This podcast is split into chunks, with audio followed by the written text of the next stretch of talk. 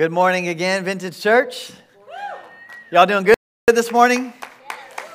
I asked the first service how they were feeling, but I figured, you know what? We don't go by feelings around here. So I'm just going to ask you, how are you doing? You're doing good. Okay. Wow, we got to wake up this morning. Look at your neighbor and say, Church is better when you're here. Okay, we won't get our participation is going to be a little sketchy this morning, I see. No, I'm just making jokes just to lighten it up a little bit. We are on uh, an incredible journey in this series called This Means War, speaking truth to a culture that lies. If you haven't been a part of this series for the last several weeks, I would encourage you uh, download our Vintage Church app, go back and listen to those messages. I think you'll find that they're helpful. Um, if we're going to engage our culture, we've got to have some understanding of what biblical worldview looks like and how we can speak to these things that we're all facing and dealing with in our in our culture. So uh, you can also take notes on the app if you want to do that this morning. Uh, if you're more digitally inclined than uh, just using the notes on the paper. But um, before we dive into that this morning, I do want to say if I haven't had a chance to meet you, my name is Keegan. I'm one of the teaching pastors here at Vintage, and my wife and I, uh, Dara, we'd love to meet you. So immediately after service, we'll be in the Commons, and if, if you haven't introduced yourself, just come on up and, and uh, let's have a chance to meet this morning. All right. I will say this one uh, disclaimer before we get started I'm going to be reading a lot today. Um, there's a lot of context. We're talking about the war on government. And uh, before I get into it, I want to make this very clear. We're not, this message is not about the church against government. This message is going to be about how the enemy is trying to influence government and how there's a spiritual battle there that we need to take part in as believers. Is that understood? So, this is not, well, this church is anti government. No, we are not. We are, we are here to talk about how we can do our part to influence government to be what God has called it and designed it to be. So I just want to get that out of the way so there's no confusion. Um, but throughout the series, as you know, we've been talking about how the culture of this world is, is at war with the culture of God and how our lives will ultimately go according to which culture we align ourselves with. Matthew 6:10 says, "Your kingdom come, your will be done on earth as it is in heaven." Look at your neighbor again and say, You are part of God's solution for this world. Come on, we are called to engage. And this is a topic that a lot of Christians have kind of backed themselves away from. They don't necessarily know how to engage, and so they just choose to, to step back and not get involved and just, well, we'll see what happens, and then we'll just pray about it. And, uh, and that's just not what we're called to do. Um, in addition to praying, God calls us to raise our voice and to do our part. And we're going to get into that more. But I know by default, most of us grow up aligned with the culture of the world, the perversion of what God has created, because that is what we are bombarded with every single day. And we don't have the knowledge of the kingdom of God to combat that bombardment. Unless you were raised in a Christian home where your parents were very intentional about teaching you what the Bible has to say in regards to government and leadership and politics, you may just have an understanding that's similar to everyone else who's in the world because you just don't know. And ignorance, although it can be a reason why you may find yourself in that place today, it can't be our excuse to not uh, engage in this. You hear what I'm saying? We are called to, to have a part and to play a part. Hosea 4 6 says, My people are destroyed for lack of knowledge. Because you have rejected knowledge, I will reject you from serving as my priest. We don't want to be destroyed for lack of knowledge. The influence of our culture has happened a little at a time by people moving away from God and replacing God, who created everything, who defines what truth is, with lies that God doesn't exist, or even if He does, He doesn't care. I'm going to tell you, God cares about every single thing that we do in our lives. Every decision we make, God cares about. If you don't believe me, go back and read where he talks about even the, the hairs on your head. He's numbered and counted a God that is going to know that the amount of hairs coming out of your skull is, is not going to be disconcerted with bigger affairs. Right? He tells us that so that we know, wow, this God we serve is interested in the most intricate details of our life. And that includes politics and government. Write this down if you're taking notes. This is the enemy's goal, make no mistake. His goal is to remove knowledge about God and His goodness and replace it with knowledge that is contrary to God's design for humanity. And we're seeing this in all different aspects. But did you know it's up to us to stand against it, to stand firm for God and His ways? See, the media and, and social media is full of people spewing out what the enemy thinks and wants to tell us about life and, and God and whether he even exists or that if he cares or, or you know you'll hear people say well i just don't even know how could there be a god you know that cares if all of this terrible stuff is happening? Well listen terrible stuff happens because people have a sin nature and people who are not submitted to god do terrible things. Right? It's not just god up there going well just have your way. I'm not involved. I put you guys on the earth. You figure it out. No that's not how it works. That's not how he's thinking. But god also gave us a free will and so people are going to operate from whatever they think is right.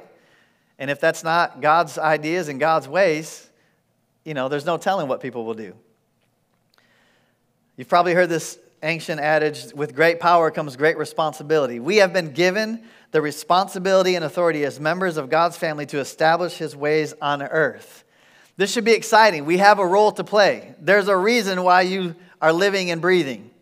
And it's not just to, you know, pay taxes and have a good time and, and do whatever you want to do. No, God has a purpose for each and every one of our lives that's tied to His great purpose and story for humanity. And so we can't just pick and choose, well, if this, in this part of life I'll check in and in this part I won't.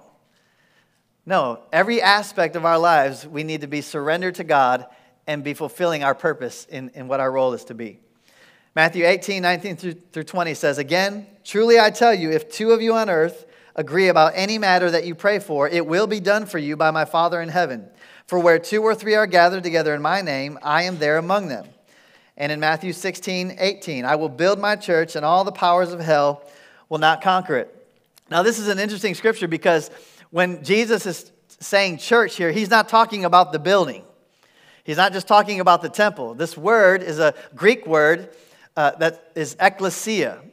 I may not be pronouncing it the way a Greek scholar might, but, but this is the word. And what that word is, is the body of Christ. It's the believers who are on earth.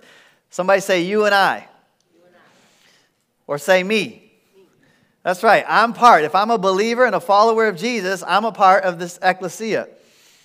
And Jesus chose this Greek word, which was a non religious Greek word that was very well known in the context of civic duty a gathering of citizens, two or three people of a particular country or government, called out of their homes into some public space of the council for the purpose of deliberating in public matters. They, they've gathered to make some civic decisions. So listen to this Jesus was going to build a people who would understand their place of authority as citizens of heaven with the purpose of bringing heaven's influence to all the spheres of influence on earth. And here's the good news like I just read the powers of hell cannot stand against it. We are part, as, as part of the body, as the, part of the ecclesia, we're part of an unstoppable force known as the kingdom of God. That's good news. That means as you engage in conversations about politics, and last week we talked about education, as you get into these uh, conversations, listen, if you're standing for the truth of God's word, you're going to win. Now, it doesn't mean you're going to win that argument. right? You might not necessarily win that particular argument, but can I tell you, if you stand for what God tells you to stand for, in the end, when everything else is crumbling down, you'll still be standing. It's powerful. This called out people are to lead and influence in every area of culture. Do you know roughly only 3% of church members will have a role in full time ministry, and 97, the other 97%, are called to use their gifts outside of, of the church? You know, I heard one pastor one time say, they didn't want to pastor anymore of their church because, you know, they said every week that people would come and there's all these hundreds of people and, and maybe even thousands of people. And, and he said, you know, they don't get to use their gifts, you know, in that, in that moment on a Sunday. And so that really bothered him and, and to the point where he's like, well, I just, and I don't think that that's, that's right. And I thought to myself, but not everybody is supposed to be using their gift right here on a Sunday morning for this particular thing. Like, we can't have 38 pastors up here all trying to preach a message. There'd be a lot of confusion, right? The point is, that's not how God made it. Some of you are brilliant, you know, in, in whatever you're doing, and you're called to be in the sphere that you're in, whether you're in education or, or whether you're in the medical field, whether you're an accountant. You know, on and on. Whatever God has placed you in, that's where you're supposed to have your influence. And that's where God's gifted you and enabled you. And that's where you're called to shine your light. So we're going to go look at this biblical idea today. Uh, you can write this down. Christians are called to engage in politics and influence government. You'll hear a lot of pastors nowadays that don't believe that. You hear people say, you know what, I just, I don't think as Christians it's our place, you know, to get involved in politics. Well, let me ask you this. Are you, are you going to be affected by the decisions that are made by politicians? Yes. So, why would you not exercise the right and the freedom that we have in this country to try and influence that to vote for righteousness? And I'll make this very clear. This, this whole topic, this whole conversation about government, this is not a, uh, you should be a part of this party or we're endorsing this party. What we're talking about as believers is that we are called to vote in righteousness and to do our very best to back and support people who are submitted to God, surrendered to Him and to His ways. Amen? And so I don't care if they're Democrat, Republican, Independent, who even knows what all these other groups are that are out there now. I'm not concerned as much about that. What I get concerned about personally when I go to vote is I'm looking at what do these people stand for, whether this man or this woman, what do they stand for, and how does it line up with what God says we ought to stand for? And if somebody doesn't vote, and here's, here's where it gets tricky because I know there's things where some of the things fall in line with what God stands for and some don't. Then what do you do? I'm going to tell you what I told the first service ask the Holy Spirit who you should vote for. Seriously. How many of you have ever, when you went into an election and you're in that, that, that polling booth, how many of you said, Holy Spirit, lead me and guide me in, in my voting? Have you ever done that? Do you know the Holy Spirit cares about that? He'll tell you.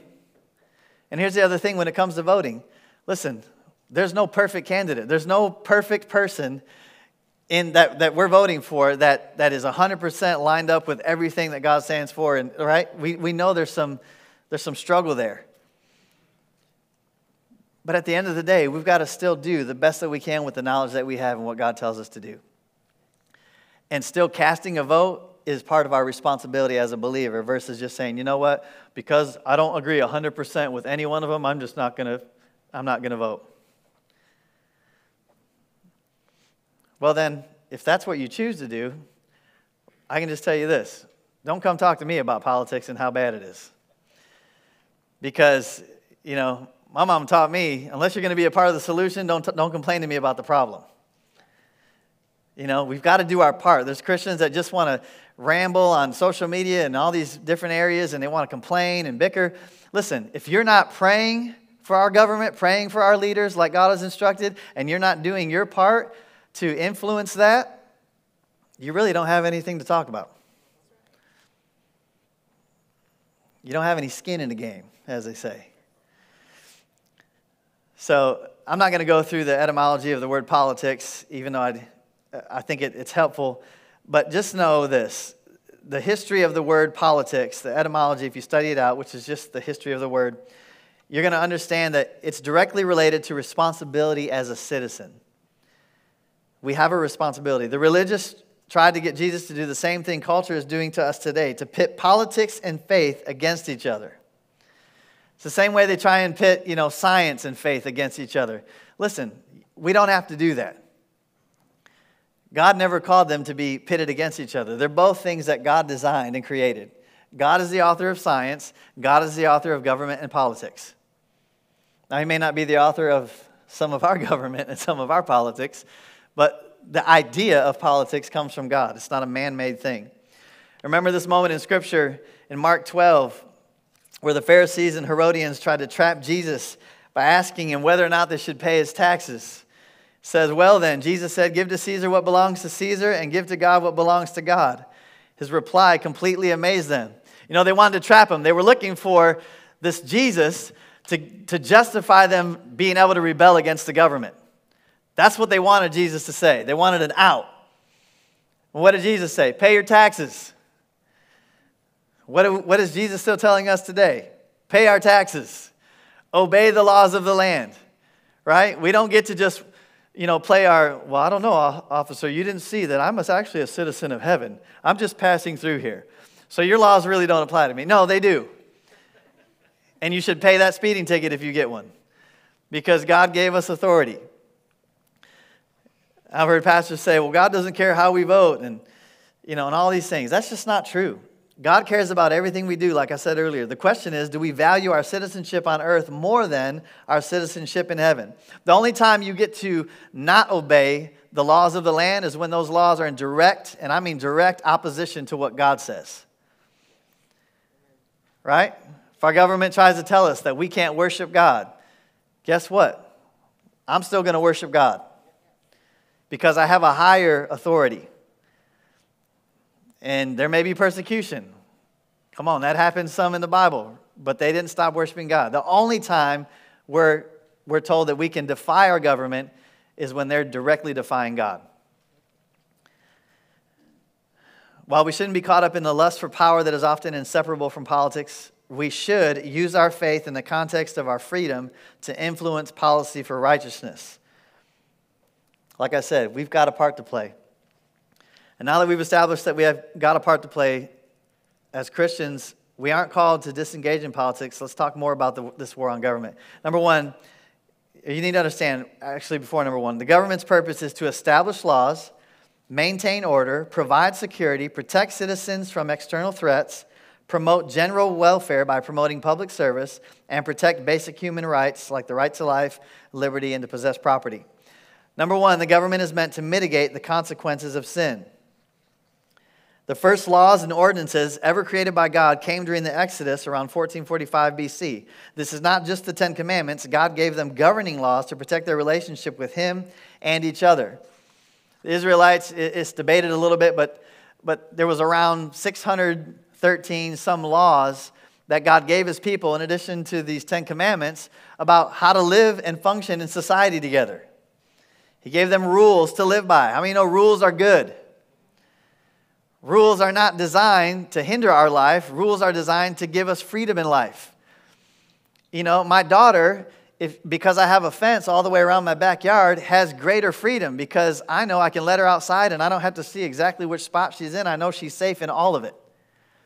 That's what rules are for. That's what laws should do. They give us these safety measures to where now we can, we can be free to move about the country, be free to move about our, our way. Romans 13, 1 and 3 and 4 says, Let everyone submit to the governing authorities, since there is no authority except from God, and the authorities that exist are instituted by God. For rulers are not a terror to good conduct. Come on, I've never had the, the police give me a hard time for obeying the law. I've never had an officer pull me over and say, You know what? I can't stand that you are absolutely following this speed limit. It just doesn't happen, right? It's not for that. Do you want to be unafraid of the one in authority? Then do what is good, and you will have its approval, for it is God's servant for your good. Come on, we don't, we don't worry about consequences of breaking the law until we're breaking the law, right? It's just natural. Let's look quickly about, uh, let's talk for a moment about government that is instituted by God, because this can be a little tricky. Sometimes this verse is misread, misquoted, and misapplied to say that all government is good. That's not what we're saying. Let's look a little closer. First, it says there is no authority except from God. Does this mean that all authority is from God? I ask this question Did God put Hitler in place? I don't believe so. I believe that what this is saying is that the true authority, not stolen authority or authority built on tyranny and lies, but true righteous authority is only legitimate authority if God has established it. That's saying a lot to say that there are people that will get put in authority uh, they may trick their way into it, they may find other ways to get there, and that doesn't mean that they're legitimate authority. Now, when they're in a position, we still have to honor that and deal with it, but it doesn't mean that they were necessarily God's intention or His design for authority. But God also, I will say this, because a lot of Christians don't think that, that God would allow an evil authority. But if you go back through your Bible, how many times did God's people after he had given them chance after chance to live right and do what's right, and they refused, how many times did he turn them over to experience some less than righteous authority. Right? To get them back to a place where they recognize they're wrong and turn and repent. And then he says, okay, now I'm going to relieve you from that, and you can go back under my authority. So sometimes, you know, you, you may, people get into this, especially around election years. You know, it's like, well, this is God's person and this one's not. And so if this person wins, then clearly God's behind it. And if this person wins, then I guess the enemy won this time, you know, but we're still going to win the war. That's not how this goes. Sometimes God will look at a nation and look at his people and say, you know what? You're not following me, and I'm, I'm trying to tell you that I'm the better answer, I'm the better way, but you won't do it, so try this out for a little while and see how that feels. And his point isn't to bring harm to us, it's to get us to wake up and acknowledge him and put him back in his rightful place. We don't always like it, but that's just the reality. Rulers are not a terror to good, but to bad. What is this saying? Again, I think Paul is defining what a legitimate ruler is. Keep in mind that the ruler of Rome at this time was lighting Christians on fire as entertainment. Surely Paul isn't asserting that as good. It's God's servant for your good. Paul is describing legitimate rule and authority, which is the authority that is a servant of God to do good for you. That's the purpose of authority. Do you know whether it's authority in the church or authority in, in the schools and the government? Authority is not designed there to lord over you. Authority is meant to be a protection, it's meant to keep order. Authority is there for our benefit. Number two, laws are necessary to prevent lawlessness. Government is needed because of the nature of sin in humanity. Come on, we have to have consequences for when people do things that are wrong. We all know that. If we don't, what do we have? Chaos. Right? If I think that, you know, even in the simplest form, if I believe that you need to stop at a stoplight and not just ignore it, if you don't believe that, what happens? Crashes, right? You can't say, well, I just don't believe in stop signs. It's just not part of, you know, what I think. Well, then please stay off the road until you change your mind. You know, green means go, light means slow down, not speed up so I can make it so I don't have to wait. Okay, for some of you it means speed up so I don't have to wait. But we have to have laws, they're necessary. Our founding fathers, when forming our Constitution, pulled directly from the Bible to create the Constitution. Now, I know modern people will try and tell you that's not the case, but it was. It was. They did not want what they came from, nor what they observed, which was monarchies and dictatorships. By the way, half of the signers of the De- Declaration of Independence were theologians. I'm going to go through this fast, but I, I do think it's important, just so you understand their thinking as they were a part of this. James Wilson, the Supreme Court Justice and signer of the Constitution, said human law must rest its authority ultimately upon the authority of that which is divine. Far from being rivals or enemies, religion and law Religion and law are twin sisters, friends, and mutual assistants. John Adams said this We have no government armed in power capable of contending in human passions unbridled by morality and religion. Our Constitution was made only for a moral and religious people. It is wholly inadequate to the government of any other. What Adams is saying is that the, Constitution is inadequate to deal with a people unless they are governed internally, seeing themselves before God and consistent with His Word. Right? Ultimately, the only way we have uh, order is if people are governed internally, because we all know there's no legislature out there that can, that can manage the heart of people. Right? We got laws that clearly say it's wrong to murder, and yet we still see murders. Right? The law is not powerful enough to change the condition of the human heart and determine what your behavior is going to be. That's why God put the ecclesia, his church, his body in the earth to be the light. Because only Jesus can change a heart. And ultimately, I don't care how many sermons you come and listen to or, or, how much you read your Bible, if Jesus isn't changing your heart and doesn't own your heart and have you, then your behavior is still left up to you. And it doesn't matter how much you know. I'll continue. Our founding fathers understood that true freedom could only stand, only stand if biblical truths and the morals that come from them were practiced. That's what causes men to do good to one another. And one more quote from George Washington, who was the first president, excuse me, and signer of the Constitution. He said this It is impossible to rightly govern without the Bible.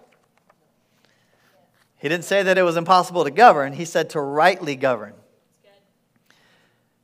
And we know that's the case because only God is the author of truth, and only God knows ultimately what is right and what is wrong, what's best for us and what will destroy us. And so, if our laws aren't built upon that, then they're going to be shaky and they're going to be flimsy and they're going to fall down. They won't stand the test of time. Number three, you can't separate moral law from biblical principles. I found this interesting. It was not unusual in the recording of the legislature of this country when an individual would stand up and propose a new law for someone to say, Where do you find that in Scripture? I wonder if they still do that in, in, in Washington, D.C.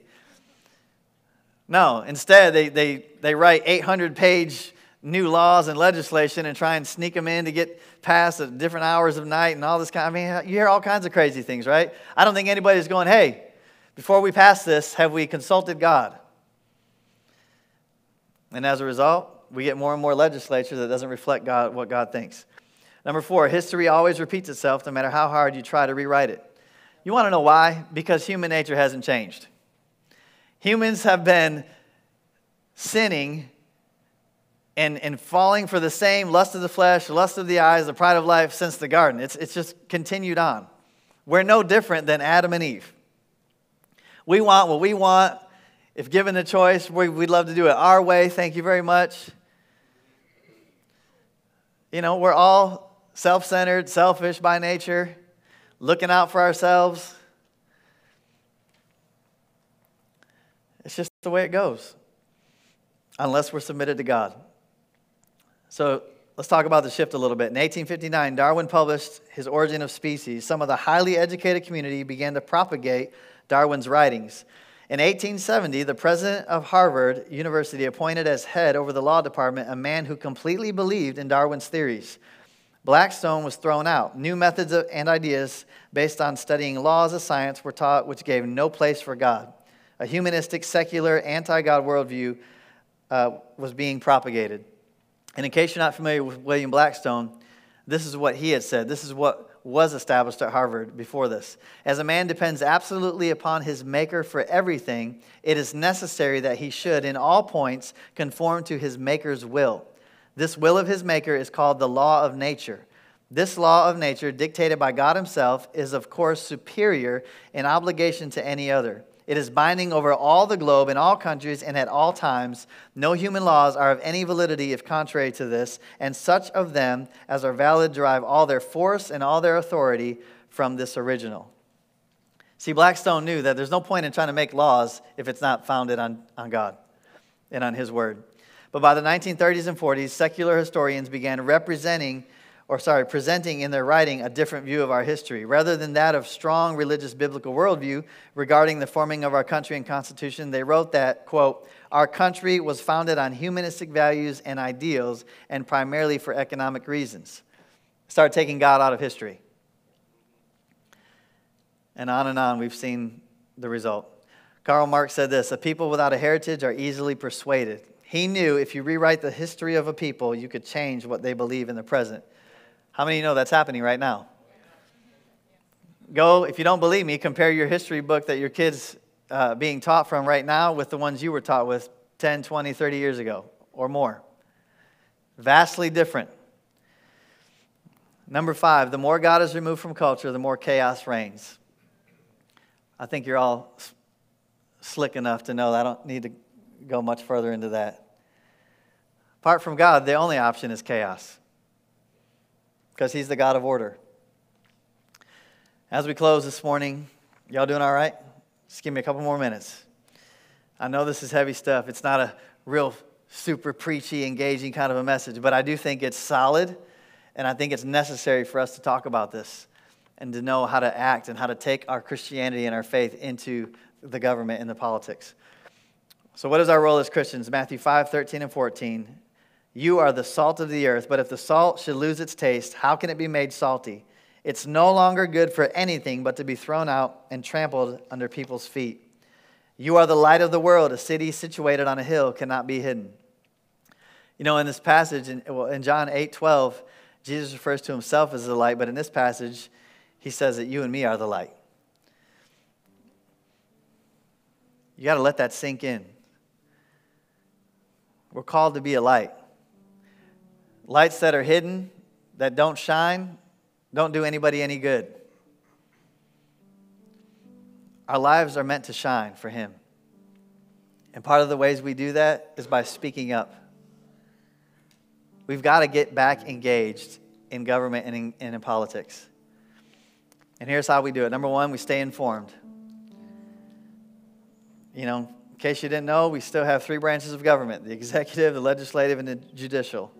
We should know what the laws are that are trying to be passed, know the main leaders on both the national and especially local levels. Know who's running things. Do a little research. And then, number two, keep praying. I pray every night with my daughter Tahila. We pray for salvation for our leaders, for revival in our country. You know, I don't know if President Biden or Vice President Harris are, are believers or not. You know, I've never sat and talked with them, but I can tell you, I pray that they would know God in case they don't. And all of our other government officials and leaders, you need to pray. If you're not praying consistently, that's an area that you need to step it up. You need to engage and pray. Number three, cast your vote. And number four, get involved. Don't let another campaign season or, or election cycle pass you by without you engaging. If you're a believer, you're called to play a part. You're called to engage. And stop waiting for Jesus to be on the ballot. Listen, even when he was here on the earth physically, he didn't sign up for any elections. Right? He engaged in the political sphere and he confronted, but he didn't, he didn't try to get voted in. He's after hearts.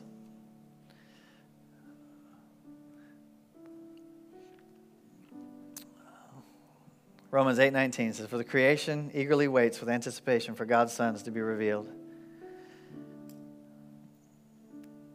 You know, we've just got to step up. Can't just sit idly by and just hope that God will just somehow magically from heaven fix it all. It's not how it works. He works through us, He works through people. And just like the enemies out there trying to influence people, God wants us to be a light so that people know there's a better way.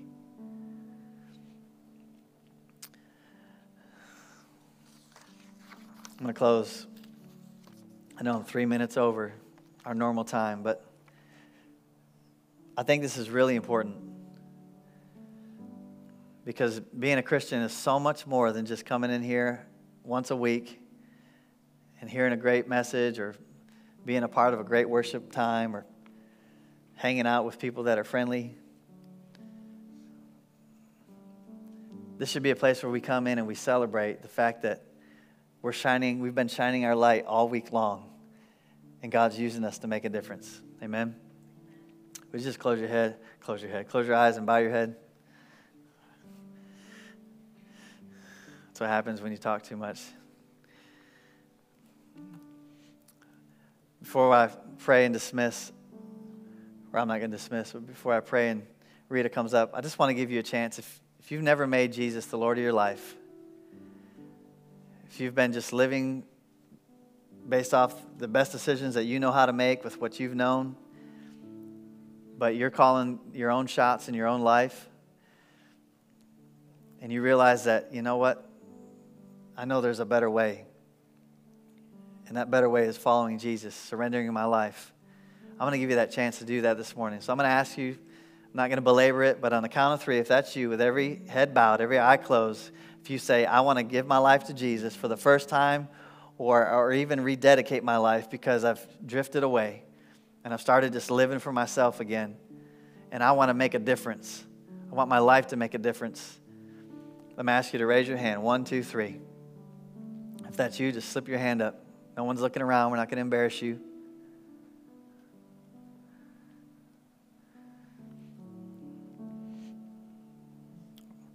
And we're going to say this prayer. Romans 10, 9 and 10 says this. If you confess your mouth, Jesus, confess with your mouth Jesus is Lord, and believe in your heart that God raised him from the dead, you will be saved.